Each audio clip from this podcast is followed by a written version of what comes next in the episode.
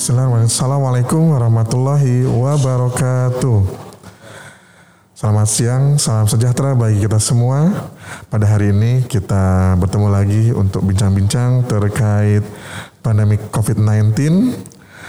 Kalau kita melihat dari beberapa berita yang terjadi kalangan di televisi hari ini, uh, kita akan membahas terkait pandemi COVID-19 ini berkaca dari peristiwa gelombang tsunami COVID-19 kedua di India yang awalnya sukses menyelenggarakan vaksinasi beberapa waktu lalu disusul dengan peningkatan kasus di Jepang, kawasan Timur Tengah serta Afrika Utara serta beberapa negara lain seperti Indonesia dok ya. Apakah Indonesia berpotensi mengalami hal tersebut?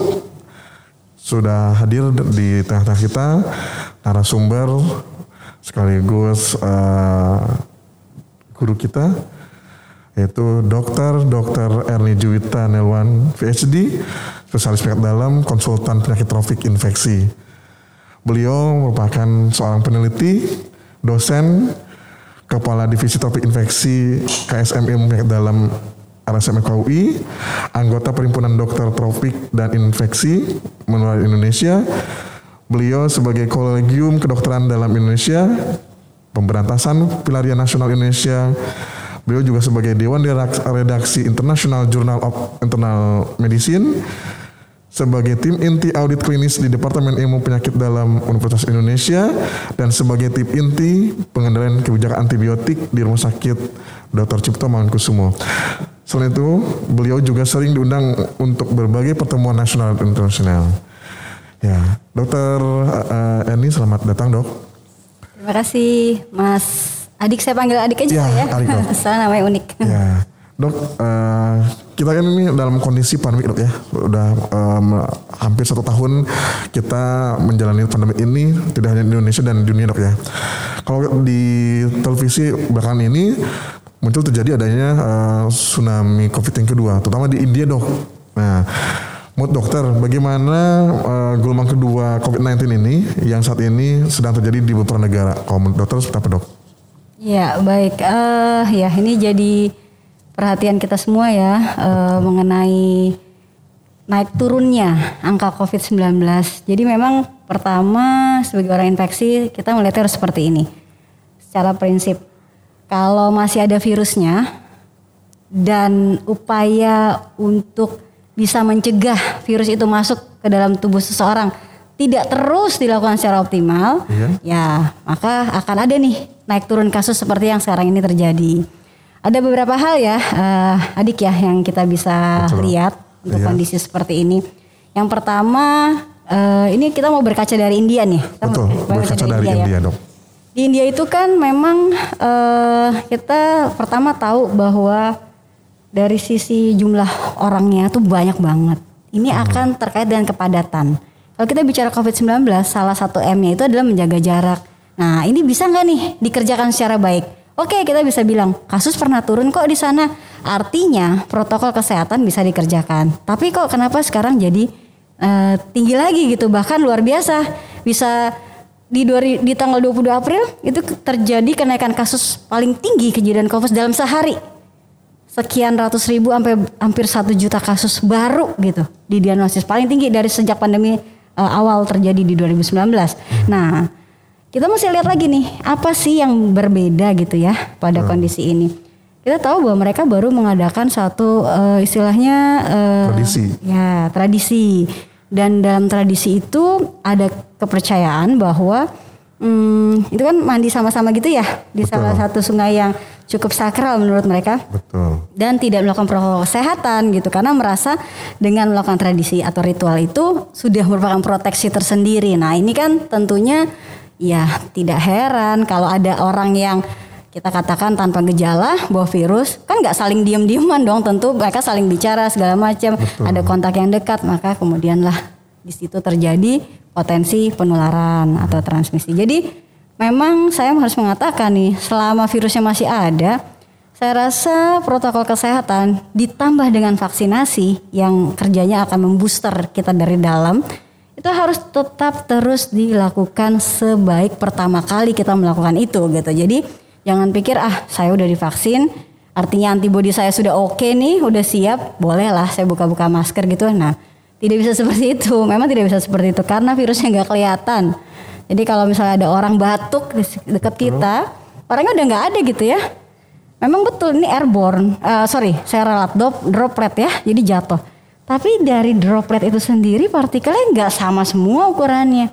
Ada lah yang kecil-kecil itu yang bentuknya uh, uh, kecil, mikronya kecil sehingga nggak langsung jatuh gitu. Masih ada di situ orangnya udah nggak tahu ke mana nih yang batuk tanpa masker. Mm-hmm. Kita yang lewat nggak pakai masker kemudian ya ada lo ngirup ya udah deh bisa sakit. Berarti itu dok ya. Jadi faktor yang bisa menjadi penyebab kenapa di India uh, mengakibatkan terjadinya tsunami kedua dok ya. ya. Mungkin karena tidak uh, mematuhi protokol ya dok, protokol kesehatan tadi menjaga jarak, terus tidak pakai masker ya dok ya kalau yeah. kita lihat tidak pakai masker nah itu berarti uh, harusnya Indonesia ya bisa berkaca dari situ dok ya supaya tidak terjadi yang uh, seperti yang dialami oleh India seperti itu dok ya iya betul ya, harus bisa belajar dari pengalaman orang lain sama satu lagi ya mobilisasi gitu karena kalau kita banyak mobilisasi seandainya kita bisa tetap terus jaga protokolnya sebaik mungkin ya nggak apa-apa tapi contoh nih ya saya sendiri nih kalau sekarang pakai masker terus nih di RCM dari pagi ya. Betul. Di titik tertentu ya alhamdulillah karena sholat ya. Saya buka untuk wudhu. Tapi kita memang pasti butuh space untuk Betul. lebih lapang gitu. Nah kalau ada tempatnya bisa buka sendiri, nggak nggak padat dan segala macam. Kalau tidak pilihannya cuma dua, pakai terus sampai pulang. Atau dia mau buka di antara orang-orang dengan risiko kan ini kan nggak mungkin pilihan yang kedua ini gitu loh. Walaupun sudah divaksinasi ya dok ya. Nah vaksinasi di sini loh disuntik. Betul. Antibodi terbentuk di dalam. Iya. Virus nularnya lewat hidung. Hidung. Pada saat masuk yang kita tidak bisa atur, antibodi mungkin udah siap ya, tapi yang tidak bisa kita atur adalah satu, ini virus yang masuk banyak nggak? Jadi jumlahnya. Oh jumlahnya banyak banget, belum tentu antibodinya akan setinggi itu bisa kemudian bikin orangnya nggak sakit. Yang kedua, ganas nggak sih virus yang masuk? Kalau kebetulan ketularannya virus yang ganas, kan banyak jenisnya Gak perlu banyak virusnya, sedikit aja bisa kemudian bikin orang itu jatuh pada kondisi sakit. Jadi antibodi tidak bikin kebal, tapi antibodi memang memberikan kesiapan pada badan supaya antibodinya nggak nol, tapi di jumlah yang sudah cukup lah sehingga kalau di trigger sedikit saja dengan virus yang biasa-biasa aja, jumlah yang biasa-biasa aja, insya Allah dia akan naik dan bikin orang yang kena virus ini nggak jadi sakit atau kalaupun sakit sakitnya tidak jadi berat gitu. Oke, dokter kalau dokter apakah ini ada hubungannya dengan mutasi dari virus tersebut dok? Terjadinya apa namanya tuh tsunami uh, eh, COVID-19 di India dok? Ya, jadi gini, kita masih paham dulu istilah dari mutasi. Ya. Mutasi itu kan uh, virus itu kan ada susunan partikel penyusunnya ya. Betul. Uh, sama lah kayak kita ada. Nah, Kemudian dari susunannya ini dia memiliki ya kalau di kedokteran kita bilangnya fenotip, gambaran gitu ya, yang bikin uh, mudah dimatikan obat antivirus, lebih cepat bereplikasi tambah banyak, lebih cepat lolos terhadap sistem sel imun. Itu yang membedakan kalau kita bicara mutasi. Jadi artinya ya. kalau misalnya dikatakan bahwa uh, kenaikan kasus itu disebabkan oleh karena mutasi, saya nggak akan mengatakan ini direct cost, nggak nggak nggak serta merta seperti itu. Mm-hmm. Yang lama aja belum tentu udah hilang semua kok, gitu. Yang lama kan tetap masih bisa menimbulkan sakit. Pertanyaannya memang sekarang adalah kalau orang itu kena virus dalam tanda kutip COVID yang lama, iya. apakah memang bisa dipastikan dia akan lebih ringan dibandingkan dengan kena virus yang mutasi? Yang baru. Alam kan nggak tahu. Gitu banyak kok yang dari zaman dulu-dulu sakit kena virus yang istilahnya virus yang zaman dulunya gitu ya versi ya. lama sakit berat masuk ICU. Ada yang ketolong ada yang enggak. Banyak kok yang seperti itu. Artinya tidak bisa serta merta mengaitkan ini dengan mutasi dari virus. Karena gini, kita harus pahami virus pasti bermutasi kalau dia berada lama di lingkungan manusia. Kenapa? Karena virus itu, apalagi kita bicara SARS-CoV-2 ya, ya betul. RNA RNA virus yang nggak tahan lama di udara bebas. Dia akan berusaha untuk survive. Dan salah satu cara virus untuk bertahan hidup itu adalah dia ngatur nih struktur gennya dia. Gimana supaya saya bisa bertahan hidup gitu. Supaya bisa nggak ya saya kalau saya masuk ke tubuh manusia. Karena di dua strain dulu tuh yang hmm. awal ya. eh, salah satu strainnya ini apa sih bedanya dengan sebelumnya jenisnya? Kemampuan replikasinya. Jadi yang satu ini lebih cepat. Misalnya sama-sama menginfeksi orang, taruhlah kita sebut viral load ya biasanya ya. Masuk 10 virus. Tapi yang dikatakan lebih agresif, lebih ganas atau mutasi ini adalah yang masuk 10 dalam waktu beberapa jam dia langsung jadi sejuta. Kemampuan replikasinya itu lebih banyak dan inilah yang kemudian menyebabkan dia seakan-akan lebih ganas tapi itu adalah cara dia untuk merubah strukturnya sehingga dia bisa lebih cepat berkembang biak. Akibatnya orangnya sakitnya bisa jadi lebih berat gitu. Nah, kalau dikaitkan dengan antibodi, Ya, lu gimana? antibodi yang terbentuk sih sebenarnya sama-sama aja gitu. Kita nggak ada antibodi spesifik untuk satu virus misalnya. Kalau virusnya SARS-CoV-2, maka antibodi yang terbentuk adalah antibodi tipe ini. Kalau SARS-CoV-2 jenis ini yang ini, kalau yang ini enggak. Antibodi sih sama-sama aja. Kita kenal ada nama IgA, IgE, IgG, IgM gitu ya. Betul dok. Nah, antibodi ini yang membedakan hanya triggernya. Siapa yang manggil dia? Gitu. Siapa ini yang manggil dia? Apakah virus demam berdarah? Dengue virus kan keluarnya juga sama, IgG, IgM, dengue cuma. Dengue ini adalah yang memicu dia, mengeluarkan dia. Kalau SARS-CoV ya kita lihat IgG, IgM untuk SARS-CoV-2. Gak ada beda di antibodinya, sama aja gitu. Tapi memang yang kita pahami bahwa bicara mutasi bukan ke antibodi tapi lebih dari kemampuan si virus itu untuk tahan lama, bertambah diri lebih cepat, ep- replikasi ya istilahnya atau ketahanan dia terhadap obat antivirus misalnya. Cuma kan kalau bicara COVID-19 trial yang terakhir nggak ada satu antivirus pun yang terbukti tunggal hanya dia saja bisa memberikan efek eh, pengobatan yang definitif buat SARS-CoV-2 atau COVID-19. Berarti sama-sama masih ini dok ya, apa namanya Masih tuh? dicari. Mencari ya. Iya, masih kita cari. Dokter bagaimana kalau dengan reinfeksi pada yang penyintas dok? Kan kalau kita lihat eh, di luar sana itu kalau merasa ah, saya udah terkena COVID, saya nggak bakalan kena COVID lagi dok. Apakah akan terjadi eh, reinfeksi pada penyintas dok? Tapi adik nggak pernah kena kan? Alhamdulillah, sampai di sini, alhamdulillah, sehat ya. sehat, sehat. Iya. Jadi ya itu juga salah satu poin yang uh, Ah. penting untuk uh, kita klarifikasi lagi. Kalau kita bicara antibodi, Ya. itu ada dua jenis. Yang pertama antibodi protektif melindungi. Yang kedua antibodi yang hanya mengenali atau recognizing aja. Contohnya eh, orang yang sudah pernah kena demam berdarah. Contoh deh yang paling gampang nih soal lagi musim-musim juga nih udah banyak kasus. Iya, Bisa nggak kena demam berdarah 10 kali? bisa. Bisa. Karena antibodi yang terbentuk pada demam berdarah bukan antibodi yang melindungi. Tapi hanya antibodi yang menandakan bahwa pernah kena virus dengue. Dan dia nggak akan tahan lama terus menerus. Ada dua, ada IgM, ada IgG. Saya masih bicara demam berdarah. IgM naik awal-awal dalam waktu cepat 45 hari, 30 hari turun hilang. Sebelum dia benar-benar hilang, di badan akan terbentuk antibodi yang lain yang kita sebut sebagai IgG. IgG tahannya lebih lama lagi. Itu dia biasa naik duluan eh, nah sebelum hilang yang IgM-nya. IgG yang tahan lama ini juga nggak kemudian melindungi orang ini dari eh, infeksi demam berdarah itu sendiri. Artinya kalau digigit nyamuk lagi ya bisa sakit lagi. Gimana dengan SARS-CoV tuh dengan COVID-19? ilmunya masih berkembang, tapi kurang lebih sama. Kalau kita bisa ukur sekarang, kita bisa ukur yang namanya neutralizing antibody SARS-CoV-2 SRDB ada tuh. Kalau bisa lihat di lab, mungkin ada eh, teman-teman di sini juga yang udah pernah ngecek. Terus angkanya ada yang tinggi, ada yang rendah. Apakah dengan demikian artinya saya nggak bisa kena lagi kalau tinggi, atau bisa jadi kena lagi kalau rendah? Masya Allah, alam nggak tahu. Karena ini adalah antibody bukan yang melindungi. Kalau yang melindungi apa ya? Saya ambil contoh orang yang udah kena sakit itu nggak bisa kena lagi. Hmm, ya kita tahu dulu kayak cacar. Kan nggak bisa orang kena cacar berkali-kali. Iya betul. Kecuali imunnya turun. Misalnya pada pasien HIV atau pada pasien usia lanjut, udah sepuh, sekarang kan angka harapan hidup meningkat. WHO bikin orang disebut tua adalah di atas 80. Terus udah sepuh gitu ya, keluar lagi. Nah itu bisa karena imunnya lem- lemah banget. Tapi antibodi itu adalah antibodi yang bikin kalau dia udah pernah kena sekali nggak bisa kena lagi. Itu antibodi protektif gitu. Dan ini memang agak jarang ya pada penyakit infeksi. Sebagian besar bisa kena berulang karena tadi nggak bertahan seumur hidup, nggak bertahan terus menerus seumur hidup.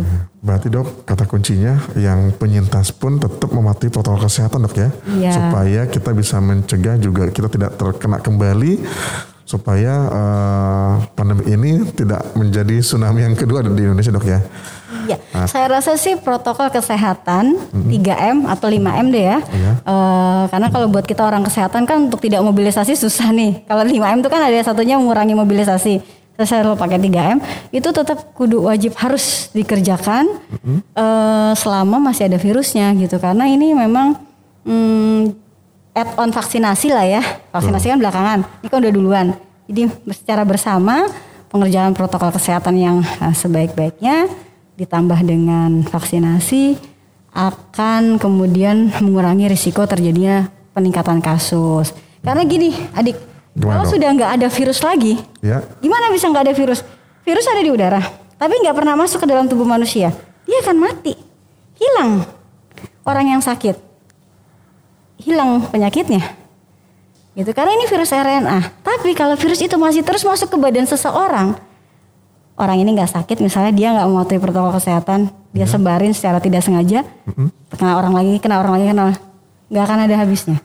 Jadi artinya bisa nggak dihilangin secara bersama-sama kita patuh pada protokol kesehatan, jangan sampai ada virus masuk ke dalam tubuh, biarin virus ada di udara, tapi jangan masuk tubuh kita.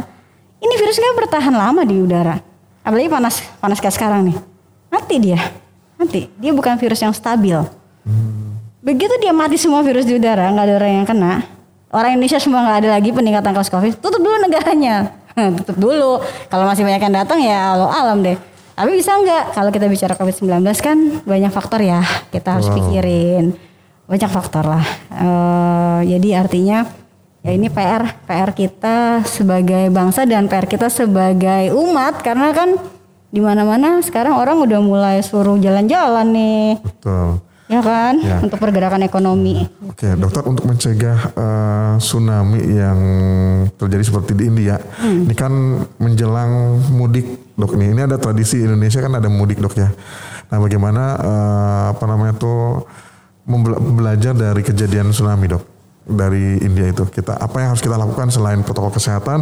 Apakah eh, perketat wilayah masing-masing daerah atau kebijakan dari pimpinan, Pak, dok? Iya, jadi gini dari awal pandemi COVID-19 ya saya selalu bilang, memang eh, kondisi ini nih mengajarkan kita untuk mau sabar ya, mau sabar gitu. Soalnya kita nggak bisa kayak dulu ya memang nggak bisa kondisinya berbeda.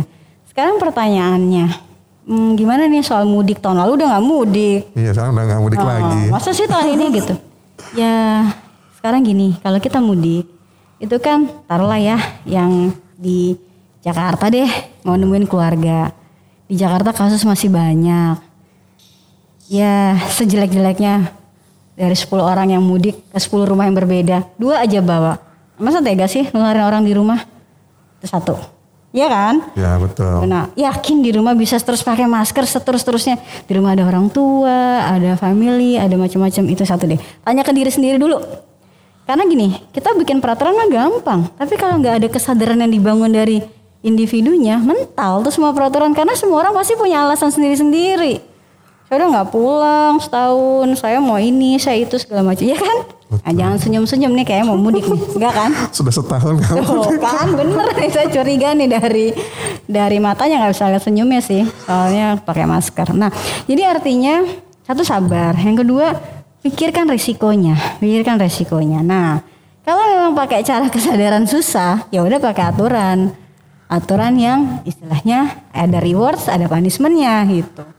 Misalnya ya udah boleh kalau mau keluar ke Jakarta silakan. Nggak bisa masuk tapi sampai bulan Agustus. Hmm, misalnya enggak sih kayak Panis nggak bakal setega gitu.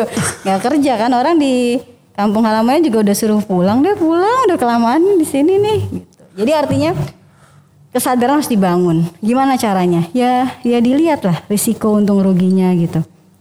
Sekarang banyak media kok adik bisa kontak dengan keluarga. Yang jauh terasa dekat lah itu istilahnya Betul, ya kan? video call ya, Dok, ya. Iya gitu kan? Untuk sementara ini aja. Karena tadi pokoknya kalau masih ada kasusnya jangan dirubah dulu aturannya. Nggak akan bisa kecuali benar-benar bisa 100% patuh. Jaga kebersihan tangan, benar-benar nggak usah ngomong-ngomong, nggak nggak perlu jangan buka maskernya, semuanya itu harus tetap dilakukan. Bisa nggak selalu seperti itu? Tolong beri 10 hari. Bisa nggak 10 hari seperti itu? Gitu. Jadi ya ya makanya harus dibuat aturan. Misalnya kalau datang isolasi dulu dua minggu, ah dua minggu, mudiknya aja cuma seminggu.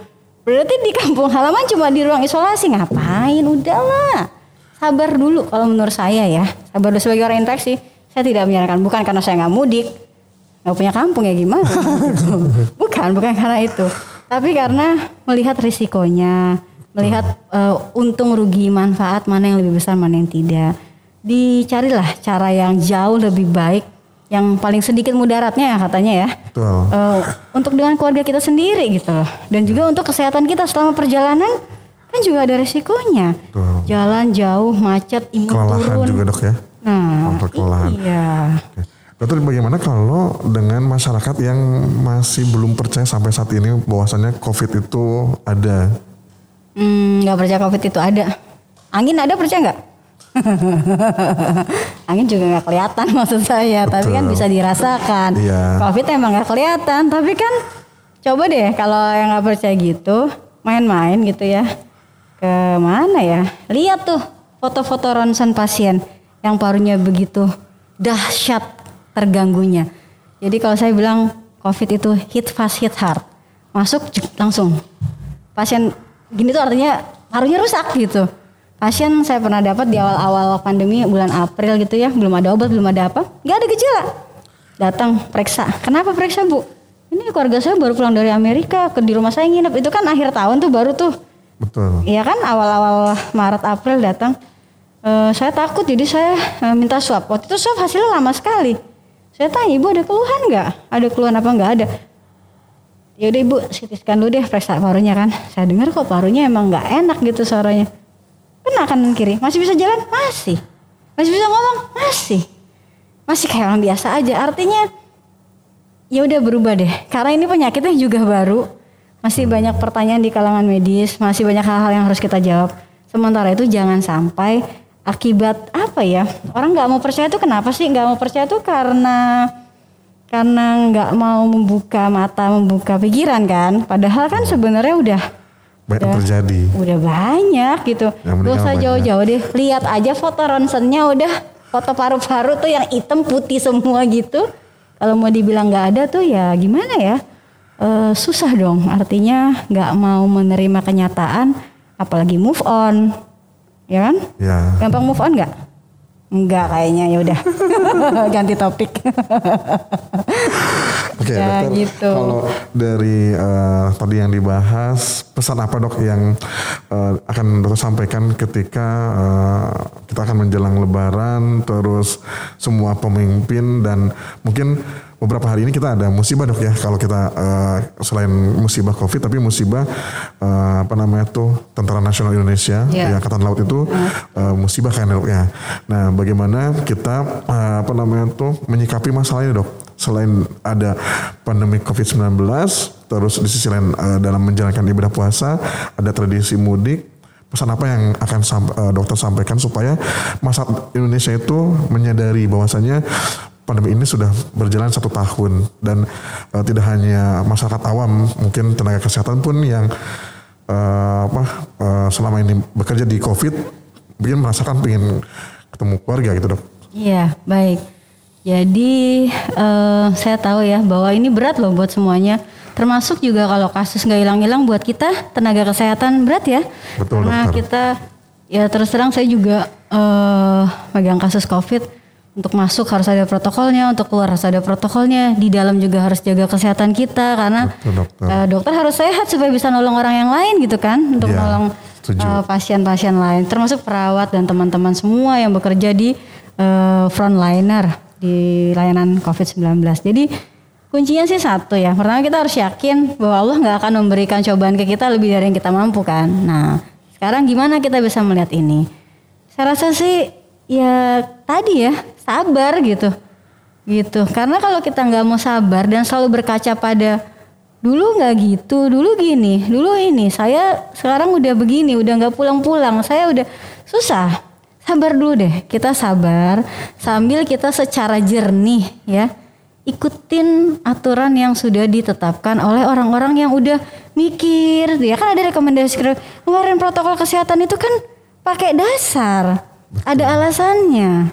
Tolonglah kita kita tugas kita cuma ikutin deh, patuhi. Kan kita nggak disuruh mikir, nggak disuruh rapat, nggak disuruh ikut baca-baca. Kenapa sih maskernya harus dua? Kenapa sih dokter ini pakai N95 kok saya enggak? Kenapa sih yang ini pakai masker kain?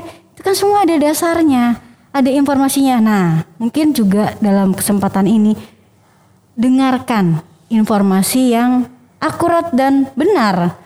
Seperti ini nih podcastnya RSCM. Saya yakin selalu me, apa, mengundang narasumber yang uh, kompeten di bidangnya, kemudian uh, akurat gitu ya. Jangan baca-baca berita yang nggak jelas, nanti bikin kekhawatiran. Ya, hoax nah, ya. Nah, nanti actionnya, perilakunya juga jadi aneh gitu. Jadi yang pertama tadi harus sabar, yang kedua tolong mau bekerja sama dengan mengikuti aturan. Jadi jangan selalu punya pemikiran sendiri lah. Gitu, ikutin dulu. Uh, apa ya? Samina wa nah, dengerin, ikutin dulu deh.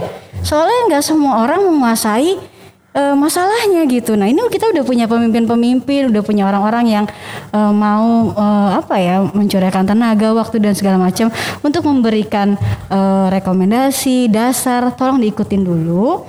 Ya setelah itu selalu mengupdate diri, mengikuti berita-berita yang valid, akurat dan tidak terbawa apa ya emosi. Orang Indonesia kan suka gitu kan emosi, emosi sedikit dong. dan segala macam iya. Tidak sabar jadi uh, yang akan dirugikan diri sendiri dan semua mbak tidak ketika kita juga apa menjalankan protokol kesehatan tidak menjalankan aturan yang pemerintah berlakukan dok ya. Jadi akan ya. kita rugi sendiri dan orang lain pun akan melaksanakan dampak dari kerugian ini dok kan. Orang terdekat terutama. Betul. itu loh kalau orang jauh-jauh sih tetangga jarak 5 kilo sih nggak berasa. Yang dekat-dekat sama kita inilah ya. yang paling cepat terdampak ya.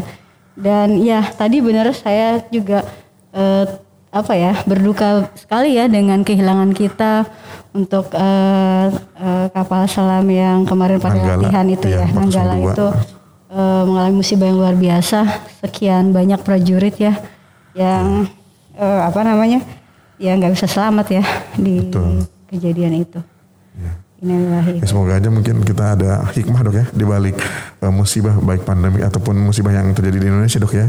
Semoga kita mungkin bisa uh, apa namanya itu lebih sabar ya dok, lebih yeah. tawakal lagi dan mungkin ibadah dok ya. Yeah. Mungkin di awal pandemi ibadah juga kan tidak boleh ke masjid, ke gereja dan lain-lain dok ya. Tapi kalau melihat seperti itu dok, tadi uh, apa namanya tuh kalau dokter bilang harus sabar, uh, tahan, taati aturan pemerintah. Tapi kalau tidak tahan dok itu kan semakin menggebu-gebu dok nih. Kalau kita belajar kemarin dok nih ada satu pertandingan di luar ini ya sepak bola akhirnya terjadi kan yang dilonggarkan prokesnya. Dan kalau seperti ini ya berlanjut mungkin akan kembali kan dok ya. Akan kembali lagi, kembali lagi dan tsunami kedua di Indonesia mungkin akan menjadi hal yang tidak bisa dielakkan. Betul, iya. Jadi kita lihat deh, tidak ada satupun tempat di mana pun yang dia melanggar protokol dan nggak apa-apa. Itu aja deh, kurang bukti apa lagi kita. Kita harus belajar dari orang lain. Kita harus mau belajar dari kesalahan orang lain, kelebihan orang lain. Jadi artinya nggak bisa, belum bisa sekarang ini gitu. Sabar dulu, sabar. Jangan kayak itu ya orang sabar pasti kesel, jangan. itu ada tuh suka saya dapat kiriman stiker. Artinya uh, ya udah terima dulu.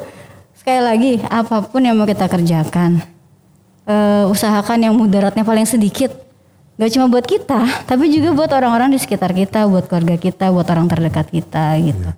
Berarti kalau kita sudah mematuhi dan kita mentaati dok ya diri sendiri terus ke keluarga, mungkin masyarakat uh, dekat kita juga akan uh, apa uh, mematuhi itu dok ya. Kalau kita sebuah menjadi contoh ya, iya. jadi contoh teladan dari mereka, ya semoga aja pandemi ini cepat pasti selesai ya dok. Pasti akan selesai, pasti insya Allah akan selesai. Maksudnya ya Allah kan coba ngelihat kita mau mau nggak sih kita nih menjadi lebih baik gitu. Sekarang kan kita lebih baik cuci tangan, Betul. ngapain aja cuci tangan, jaga kebersihan tangan. Jadi ini kan semua semua ini kan sebenarnya pasti untuk membuat kita berubah menjadi lebih baik. Lebih baik Caranya bisa macam-macam. Ya. Cuma jangan sampailah saya berharap tidak ada lagi kasus-kasus baru akibat kita nggak mau belajar dari pengalaman orang lain. Misalnya maksain tetap harus mudik misalnya, misalnya ya.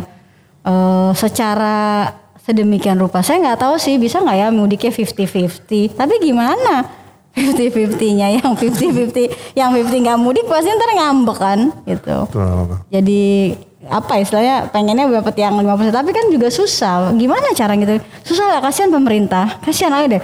Coba posisikan kita di posisi pemerintah, pusing pasti kan.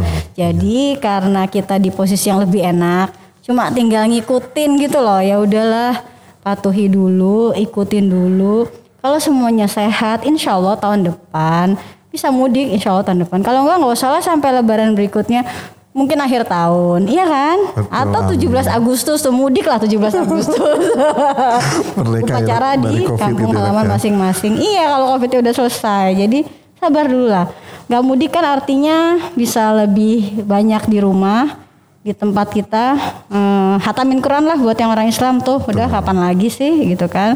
Nggak nggak macet-macetan di jalan dan segala macem. Banyak lah hal-hal baik yang saya rasa bisa dilakukan eh, di luar dari keinginan untuk eh, pulang kampung. Mudik sama nggak sih mau pulang kampung?